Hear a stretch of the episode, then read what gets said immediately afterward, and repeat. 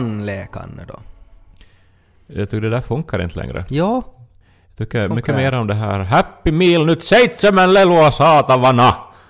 ja men som inte gick tjon. Men när du har varit till tandläkaren och så säger jag ”Vad sa tandläkaren?” Så det funkar ju. Det är en helt annan sak det. Ja, men nu, du uttalade det bättre andra gången så att man förstod det. Okej. Jag har varit till tandläkaren, ja. Ja. Och uh, tandläkaren var barmhärtig på det sättet att han inte pratade så mycket med mig. Mm. Eh, Det är ju alltså skrämmande egentligen hur mycket tandläkarna i allmänhet tänker att det går att prata ja, men det måste ju vara något sånt här att de tycker det är roligt också. Eller alltså, det, det är en grej. Sadister. Ja, eller som...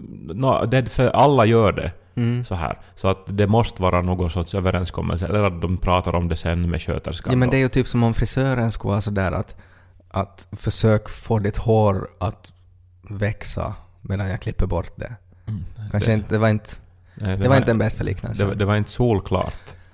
Eh, men... Uh, Det var som om en, en, någon som dränker någon skulle försöka få den att, att simma.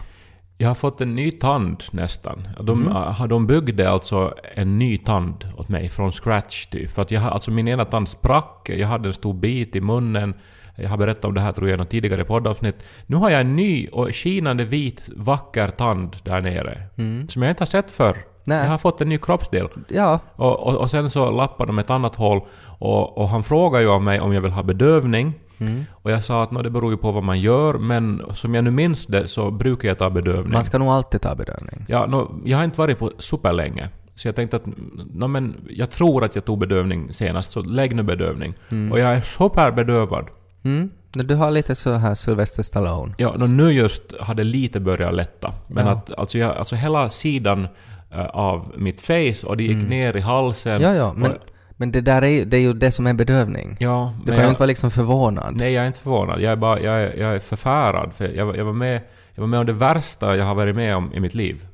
Nu är tandläkaren. Nej, efter tandläkaren. Okej. Mm. Och, och, och, man säger ju ofta det här, men jag, jag tror jag, jag, har- jag, har- jag har aldrig känt mig så förstörd. Nå- någonsin. Någon, alltså, och, och jag har haft liknande upplevelser som det här, men det här var det, här var det värsta alltså. Okej. Jag, jag kommer alltså då ut eh, från den här mottagningen Mm. eh, och eh, är då helt bedövad i mitt face då. Mm. Eh, min läpp är så här vet du, otympligt stor. Ja, men det, dina läppar är ju alltid så. Jo, men nu är det ena sidan av läppen bara Okej. som är svälld. Alltså det finns på internet roliga bilder av hundvalpar som har bitit humlor. Så jag kan tänka mig att det ser ut som en sån. Ja, men du ser ju mig nu också. Nu Ja. har den här svullnaden lite börjat gå ner. Men att ändå... Nej, men du ser ut som, alltså som en porrstjärna. Alltså min, nej, men min högra sida hänger och är svälld. Och så har jag inte kontroll över den. Nej. Så att, att jag ser ju vanställd ut. Ja, alltså en porrstjärna som, som hade bara hälften av pengarna Jag som vet inte behövdes. vad du ser på för porr, men, Nej, men- om du söker på mm, misfigured porn så då, då hittar ni den här jag trodde du skulle säga Miss, ansikten. Miss Piggy först, men Miss Figured är en annan sak. Ja. Ja, nej men så kom jag ut och så ska jag hämta en sån här cykel, uh, stadscykel. Mm. Eh, och eh, det är nu en bit till stationen. Och jag sitter hela tiden vid då rör i mitt ansikte och så här tänker det här är ju helt sjukt liksom. Ja. För, alltså det är, ju, det är ju hemskt men det är också lite roligt till först. Men det är ju som att man har, alltså det är som en främmande del i ens kropp på något sätt. Att man har ingen känsel i det. Ja, det är så. Och så kommer jag till den här stationen och ska ta en cykel och så är det något problem eh, som det är ibland och det, jag jag måste göra det om och om igen och jag står liksom lutad över cykeln. Alltså att låsa fast den och liksom lämna in cykeln. Att nu då i det här fallet hämta ut en cykel. Okej, just det. Och eh, från vänster eh, då så närmar sig en, en man med något sorts utländskt utseende. Mm. Och han, han, han då ler, alltså jag ser det här i ögonvrån att han närmar sig mig. Mm. Och du vet ju, det där är ju också en så här obehaglig känsla att nu, nu vet man att nu, är- nu är det någonting, att nu ska han komma och prata med mig Någon här. vill få kontakt med Ja, och, och det vill man ju inte. Jag har ju så här, jag ska ju till jobbet och, och så vidare. Och han, är, han var från utlandet så han förstår inte hur det är i Nej, Finland. det spelar ingen roll nu att han var från utlandet. Alltså Okej. vem som än... En, väl, vilken okänd människa än som Ja. närmar sig Ja. eh, med ett leende på Varför läpparna. nämnde du att han var utlänning då? Nå, för att sen då så kommer han då fram till mig från vänster. Då ser han alltså min friska sida. Mm. Så han ler när han kommer. Ja. Och sen så frågar han då ”excuse me” Mm. Och, och då vände jag upp mitt ansikte. Mm. och, då, och, och nu har jag ännu inte sett mig i spegeln då, men nu ser jag ju, alltså inte min spegelbild i hans face, men jag ser ju Hans reaktion. att att jag, att jag är vanställd. Alltså för hans leende blir lite så här, det, det hajar till lite Ja, ja. Och ögonen slocknar lite grann. Mm. Eh, men så frågar han att “Where is the fish market?” Mm. Och, och nu är jag då dels då distraherad av det här, det här att, det här att mitt face ser ut så här. Och sen vadå fish market? Inte har vi någon fish market i Helsingfors? Nå men, nja, kanske. och, och, så, och så är det det här problemet med cykeln som jag håller på att försöka låsa upp. Jag är mitt i processen så jag måste också lite som se att vad händer på den här displayen. Och, och, och så ska jag då försöka prata med honom. Och dels så, jag, jag, då var jag ännu så pass bedövad att jag, att jag sluddrade. Eh, nu har det lite blivit enklare. Ja. Fast jag inte kan dricka, jag har en kaffekopp här nu och det är Ja. svårt att dricka ännu. Nej. Men jag kan prata ganska bra. Men, men så jag sluddrade helt, helt fasligt och började stamma. till, till den här mannen. Och jag liksom, jag, jag, alltså det krampar då. Och sen så har jag ju ingen kontroll över, över liksom någon del av min mun. Alltså vanligtvis är det bara vet du, stämbanden och liksom uh, det här tungan som, som känns så här låsta. Men nu är det liksom ingenting lyder. Alltså ingenting lyder. Och jag stammar och stammar och försöker för, för, förklara då på engelska. Engelskan gör ju att det blir svårare för mig att prata. Och, och försöker säga att, att det kanske är då på salutorget. Och, och, och jag skäms ju så för det här som händer. Jag ser inte honom i ögonen, jag ser ner på mina händer. Upptäcker också att det, det är någonting rött på min hand. Och- Vad är det som är... Tänkte jag ser lite så här till någon annanstans och har, har någonting skvätt. Så förstår jag ju att alltså, det, det är mitt blod. Alltså jag har bitit mig i kinden. Och dregla blod. Spottar, för jag stammar ju. Ja. Och, och spottar blod och, och, och jag... Och jag liksom tar ett steg bakåt och försöker liksom eh, alltså bara få ur mig någonting att som go to the right eller någonting. Och eh, alltså det är inte något mer än det här. Men det må, må, måste vara något mer än det här. Alltså han, han, han går sen iväg, han, han, ser, han, han ler nog på något sätt men nu vet jag ju att han, att han har just... Alltså han kommer ju att berätta det här resten av Ja, sitt liv. han skulle bara fråga hjälp av, av en hjälpsam ung man och sen när den här mannen svängde sig så var det liksom ringaren i Notre Dame. Ja, som, som, som liksom frustar som någon jävla ångmaskin. Har just tagit livet av någon och har blod på händerna. Och det hänger i hans ansikte och han har vilda ögon och, och han är stressad. Och uh, alltså jag, varför skulle jag måste om och om igen vara med om sånt här? Ja. Och liksom, också nu efter att en, en sån här helg, vi har varit i Göteborg du och jag. Vi, vi, har, vi har varit på fina galor. Mm. Eh, Så här sjurätters middagar. Loa Falkman. Ja, vi har, vi har liksom varit i samma lokaler med liksom Veronica Maggio. Mm. Eh, Och, och, och haft ett så här glammigt liv. Mm. Och, och nu Det är en genast, det här som spetälsk på torget. kast tillbaks till vardagen.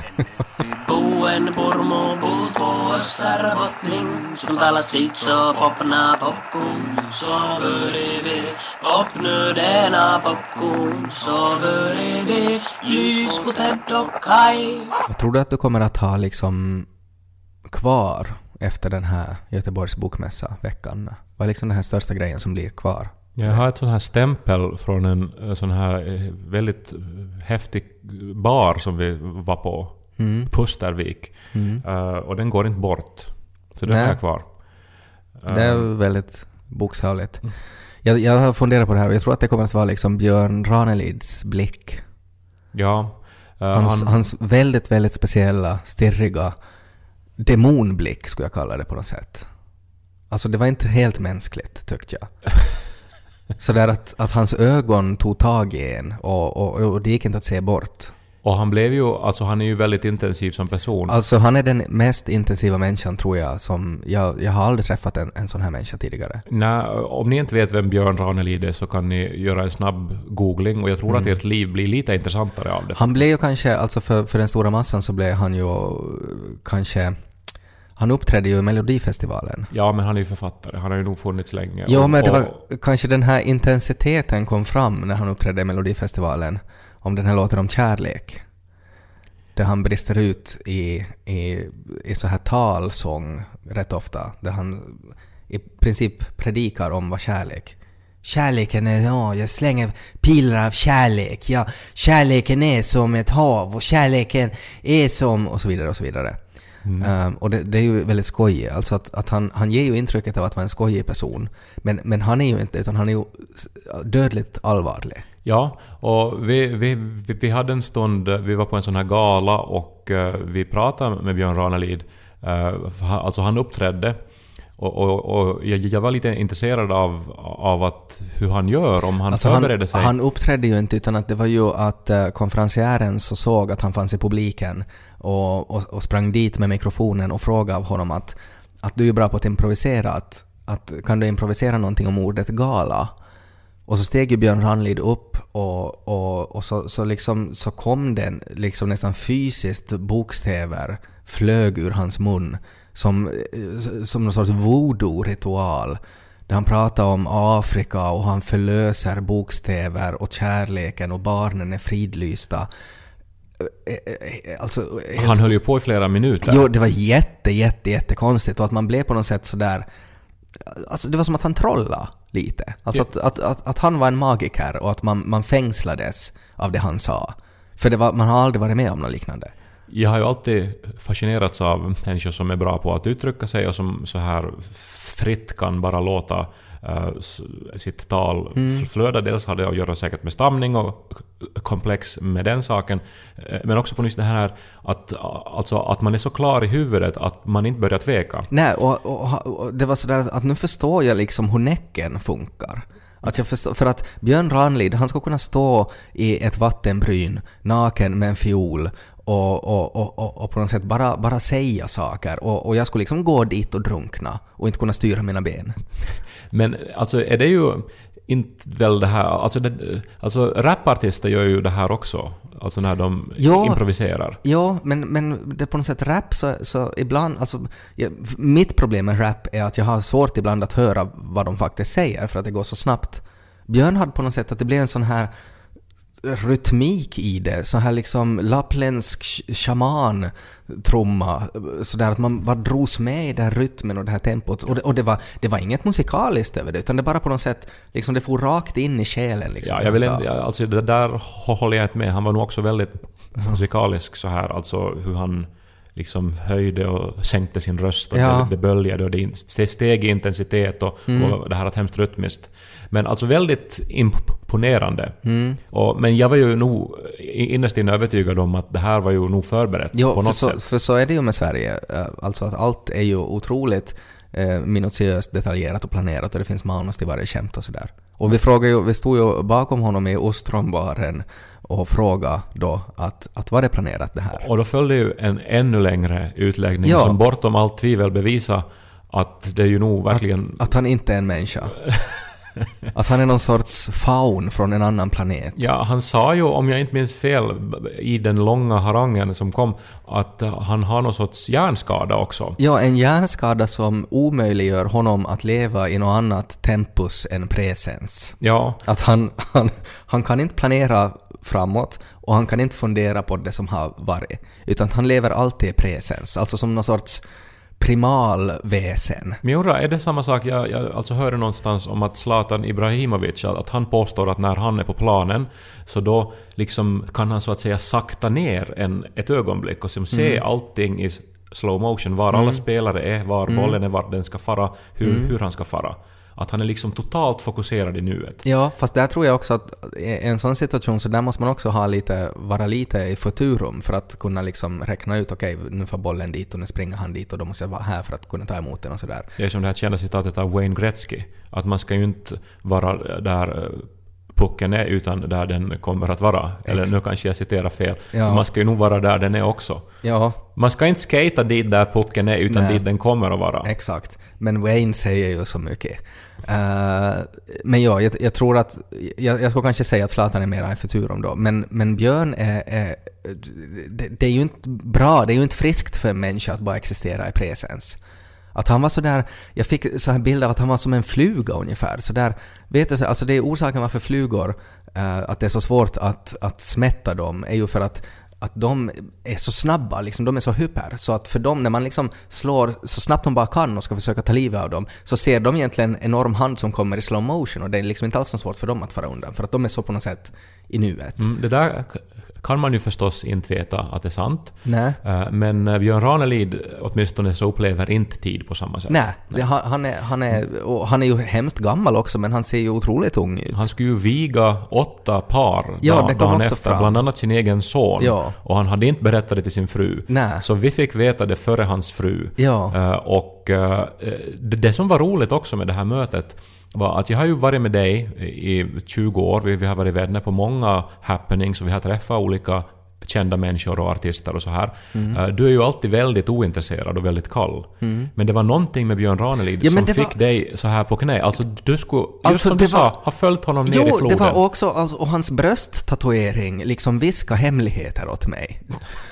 Det, det, jag tror alltså, jag är, jag, är, jag är så här liksom att om Björn Ranelid skulle komma med en get och en dolk och säga ”Vet du vad, nu får vi offra den här geten till Satan och så, så får vi till Blåkulla efter det”. Så jag skulle, jag skulle ha hämtat kvasten och farit direkt med. Jag är liksom, jag är helt beredd på att starta en sekt med den där mannen. För jag tror att han är inte, han är, är inte av den här världen och han vet hemligheter som, som jag jättegärna skulle vilja veta också.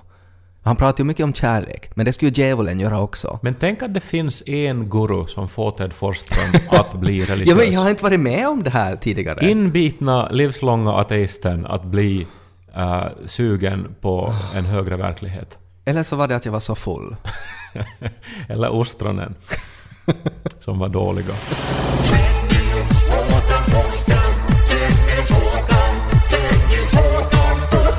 Det är många kändisar som man stötte på.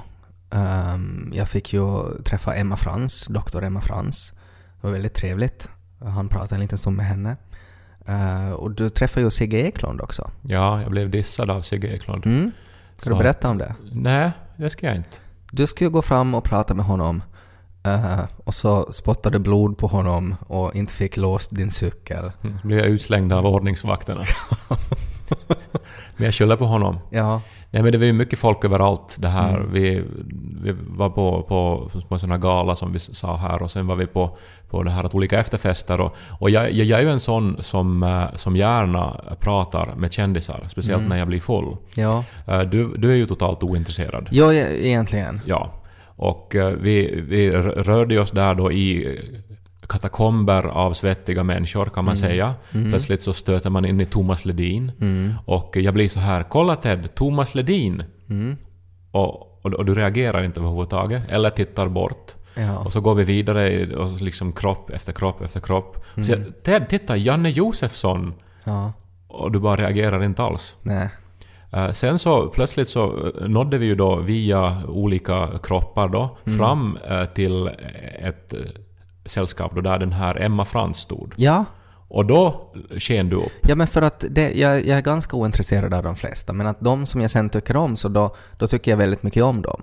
Och hon är en sån här typ, hon är jätterolig på Twitter. Hon eh, har väldigt bra åsikter om vaccinering och sånt. Och hon har ju skrivit en bok nu också. Ja, men din, din beundran för eh, människor som yttrar sig, eh, eller som syns, så är väldigt selektiv på ett sätt som jag gärna skulle vilja förstå. Ja, men jag vet inte vad det är. Alltså, det är väl... Det krävs alltså någonting mer än bara kändisskap. Alltså antingen måste man ha såna här pentagram tatuerade på bröstet, som Björn Ranelid, som alltså börjar prata med en och säger att jag ska komma fram och stirra honom djupt i ögonen. Eller så måste man bara på något sätt vara... Det är väl det där att man, man ska inte bara vara bra på något, man ska vara rolig också tycker jag. Ja, men det, det stämmer inte heller. För att eh, om vi liksom... eh, Alltså, Men, vad, men alltså ibland så blir man ju bara fan av någon. ja. Och utan att man riktigt vet om det. Ja, men Och det är alltså så nu då man kan- Emma Frans och Björn Ranelid är de enda. Nå, alltså, tycker jag om Regina Spektor också Nej, men och det, det George där R. R. stämmer inte Martin. heller. Det, det, det där är också intressant för att du har ju varit också haft möjlighet att, eh, att liksom interagera med både George R. R. Martin Ja, men- och med Regina Spektor.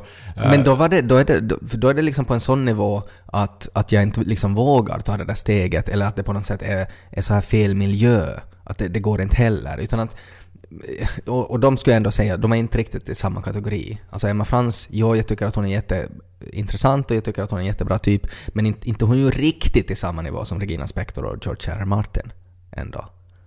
Men jag förstår att du reagerar på det eftersom jag överlag inte är en människa. Jag är ju, in, in, jag är ju inte ett fan, jag, egentligen. Jag har ju aldrig riktigt varit det. Jag är ju som nog en sån här stark... Alltså min fandom så har nu förstås dels är det ju som det här helt vanliga, det är typ någon artist vars låtar jag har gillat väldigt mycket, eller någon författare vars böcker jag liksom har älskat. Men överlag är det liksom också en nivå där jag jättestarkt beundrar äh, saker som jag inte har själv i mig. Alltså, Mm. egen, alltså egenskaper som jag saknar gör att jag börjar äh, beundra någon väldigt starkt. Mm, men det, det tycker jag är helt logiskt. Ja, men det är också så här att, alltså att jag kan vet du, inte bry mig mindre egentligen om sport. Men sen plötsligt om jag då står, uh, då, nå, till exempel då med Börje Salming, Mm. så är jag ändå så här att, att ja men han är nog ändå otroligt intressant och bra och Mm. liksom är värd nu då att jag ska gå fram och liksom göra bort mig Men då är och det skaka väl- hand och säga att, att, att, att jag beundrar dig och ta- tack för allt, all inspiration du Det ger. handlar ju bara om något så här, medan han då inte alls har inspirerat dig. För då handlar det ju om någon sorts så här kändiskåthet. Nej, men det måste vara just som... Alltså, alltså jag försöker Men du skulle, väl, du skulle väl aldrig få den där känslan om du inte skulle råka se honom just då i det där rummet? Nej men att jag vet, vet du, alltså att det här är en en människa som är jättebra på någonting. Ja. Ja, men det tror jag är ganska allmänt. Det är ju sexigt att vara jättebra på någonting. Och när man ser någon som är superduktig på någonting väldigt specifikt och, och framförallt någonting som man själv inte behärskar, så då, då blir man ju sådär wow, oj, vilken människa. Jag skulle aldrig kunna göra det där. Och det, det tror jag är liksom helt normalt. Jag tror att en del av det också varför, eh, kanske varför jag inte vill interagera med de här människorna som jag på riktigt då beundrar på ett sätt, eh, så är ju för att jag är rädd att bli besviken att om jag sen går fram, att jag, jag får liksom, jag har så starka bilder av de här människorna då, av till exempel någon musiker, att jag tycker så mycket om musiken, eller någon författare, att jag älskar så de här böckerna. Så jag vill, en, jag, jag vill liksom att den här människan ska, ska vara som den är i mitt huvud. Och sen går jag och pratar med den och så, så säger den helt korkade saker eller, eller på något annat sätt gör mig jättebesviken. Så då, då kan jag inte liksom uppskatta deras verk på samma sätt något mer. Ja, men sällan förstås. Jag menar, vi vet ju själva också att, att, att man är... Alla människor är ju... Un, under bara en dags lopp så, så kan man ju vara Jo, en, en vara- arg, trött Hitler och sen kan Så man vara en ängel en Ja, eller så har senare man har varit till tandläkaren och blivit bedövad till en Quasimodo. spottar blod. Ja, Och så så och jag förstår det, men jag vill ändå aldrig ta den där risken. Kanske då för att det är så få människor som jag har ett sånt förhållande till. Men jag undrar för att ändå är det väl också... Är det ett sjukt sätt att se på kärlek i ett förhållande också då? Att man älskar de egenskaper som man, som man själv saknar? Nej, men det är väl det här klassiska opposites attract. Vilket jag tycker funkar till en viss gräns. Ja, men då tänker jag, för att ändå jag är ju ihop med en man och, och vi, vi, vi liksom... Där är ju redan opposites attract. Där är, funkar det ju. Det är nog fel där. Tänker man överhuvudtaget på kvinnans barnafödande eh, för- förmågor och egenskaper? Att, att, att det här är en människa som kan liksom ta en del av mig och inuti sig göra det till en människa, till ett barn. Och så be- beundrar man det här. Är det här liksom en, en var- dyrkan som är en del av den här heterosexuella relationen? Inte var det ju liksom det jag tänkte på när jag skakade hand med Emma Frans. Att inte var det ju på något sätt att här har du den här urkraften i dig att föda barn. Nej men jag har lite lämnat det här nu med kändisar och försöker liksom så här Jaha. allmänt när det handlar om Okej. relationer. Nej, jag tror, jag, jag tror inte att det är någonting som man medvetet tänker på. Kanske finns det så här undermedvetet. För att i så fall så, så skulle ju det heterosexuella förhållandet ha eh, en sån här attraktion och en styrka som saknas i ett homosexuellt förhållande. Eh, för att jag, jag har ju alltid varit övertygad om att, att ett homosexuellt förhållande är ju det ultimata förhållandet. Ja, du, du brukar ofta säga det. Ja. Uh, alltså både liksom så här rent emotionellt och rent sexuellt och, och Och liksom... ni kan ha varandras kläder. Och man kan ha varandras kläder. Ja, men man har dubbelt fler Ja, skjortor. du har ju en liten Och- pamflett som du brukar dela ut. Ja.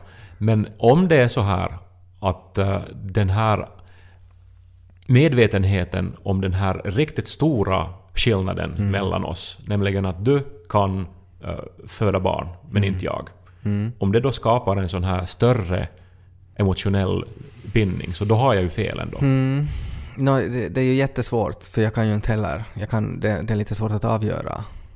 Alltså man skulle måste prata med en person som skulle vara 100% bisexuell. Och se vad den har för erfarenheter av det. Kanske Björn Ranelid skulle ha vetat.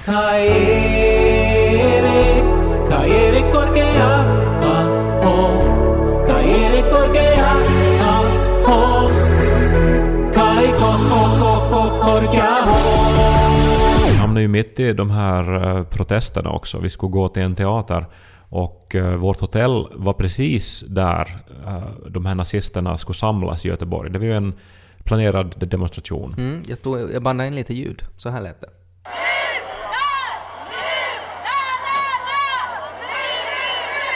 Vad ska vi göra? Krossa nazismen! Det låter ju som stafettkarnevalen lite grann. Men det som jag reagerar på är också att också när man är ute och protesterar mot nazistmarscher så förmår svenskarna låta trevliga. Ja, men jag tycker att alltså det, det kanske som jag tog, fick mest ut av uh, den här, uh, hela, hela den här demonstrationen och sådär var ju att alltså svenska polisen, vilka eh, otroligt duktiga de är. Ja, men de var ju också väldigt många, de var också väldigt väl förberedda. Ja men de, ja, men alltså en eloge till det för att de var, alla de som man hade någonting att göra med, så de var så otroligt trevliga. De var liksom så artiga, de var så snälla, de, men de kunde också liksom ha den här pondusen, och så var de ju jättesnygga också. de Märkte var du det? vackra, alltså vi stod... All, alltså de hade ju tagit, det, det måste ju finnas någon speciell liksom polisskola där de bara tar de här vackraste, liksom både kvinnor och män. Uh, otroligt snygga poliser. Tänk att Björn Ranelid gjorde dig förmodligen bisexuell också. Han har ju... Alltså, till och med- hans blick. Till och med hästarna tyckte jag var liksom att det fanns någonting i deras blick. Nu rör vi oss mot, mot farliga Nej men det var, det, alltså det, det måste ju vara någonting med Ranelid. Ja, men ja, vi, vi då gick genom eh, stan och Mm. eh, det var ju alltså eh, planerat då att de här nazisterna skulle demonstrera och göra en marsch, Mm. men den kunde aldrig starta. Eh, av olika orsaker har jag förstått. Dels för att nazisterna själva försökte då ändra på rutten, Mm. eh, vilket man inte får. Man får bara gå den rutt som man har anmält på förhand. Mm. Och det här gjorde då att de stoppades av polisen. Och sen också var det ju så jättemycket flera motdemonstranter. Ja, som helt enkelt bara omringar dem. Och av dessa motdemonstranter så, så var inte, eller åtminstone det som vi, vi såg var ju inte en massa anarkister. Nej, det, det var helt vanliga människor. Utan Unga helt- och gamla. Precis, helt vanliga människor som bara var ute för att visa att det här tycker vi inte är okej. Ja, och, på, och på, det, på fredligt sätt. Yes, och en jättebra fungerande strategi också. Att man bara, man bara, man bara är där och, och inte låter dem gå förbi. Och, och det är också att, att om de skulle göra någonting aggressivt då för att man är i vägen så då kör polisen iväg dem. Och så kommer det applåder liksom. Vi var ju liksom, alltså hela mä- mässan ha- hade ju en sån här liten en aura av, av oro över sig ända tills den här marschen då som var på lördag. För att man visste och, och, och hade läst då att det här skulle hända och Plus att det var ju, det var ju jättemånga säkerhetskontroller. Man, eh, oberoende vart man skulle gå så hamnar man och visar vad man har i väskan och sådär. Så att det, det, det var ju liksom, man märkte att okej, det brukar kanske inte vara så här. Nej precis, alltså att man måste hela tiden visa sin väska och det var på något vis så här att vad som helst kan hända nu, att nu ska vi lite akta oss. Eh, men så här nu i efterhand så är, är jag liksom... eh, så känns det eh, nästan, nästan upplyftande. Alltså klart det allra bästa skulle ju ha varit att det inte skulle alls ordnas någon nazistdemonstration. Det borde finnas Nej, det exakt klart. noll nazister i hela världen. Så är det. Uh, och uh, det, det, det handlar inte liksom om att inte, alltså om att förbjuda uh, ideologier eller liksom politiska ståndpunkter.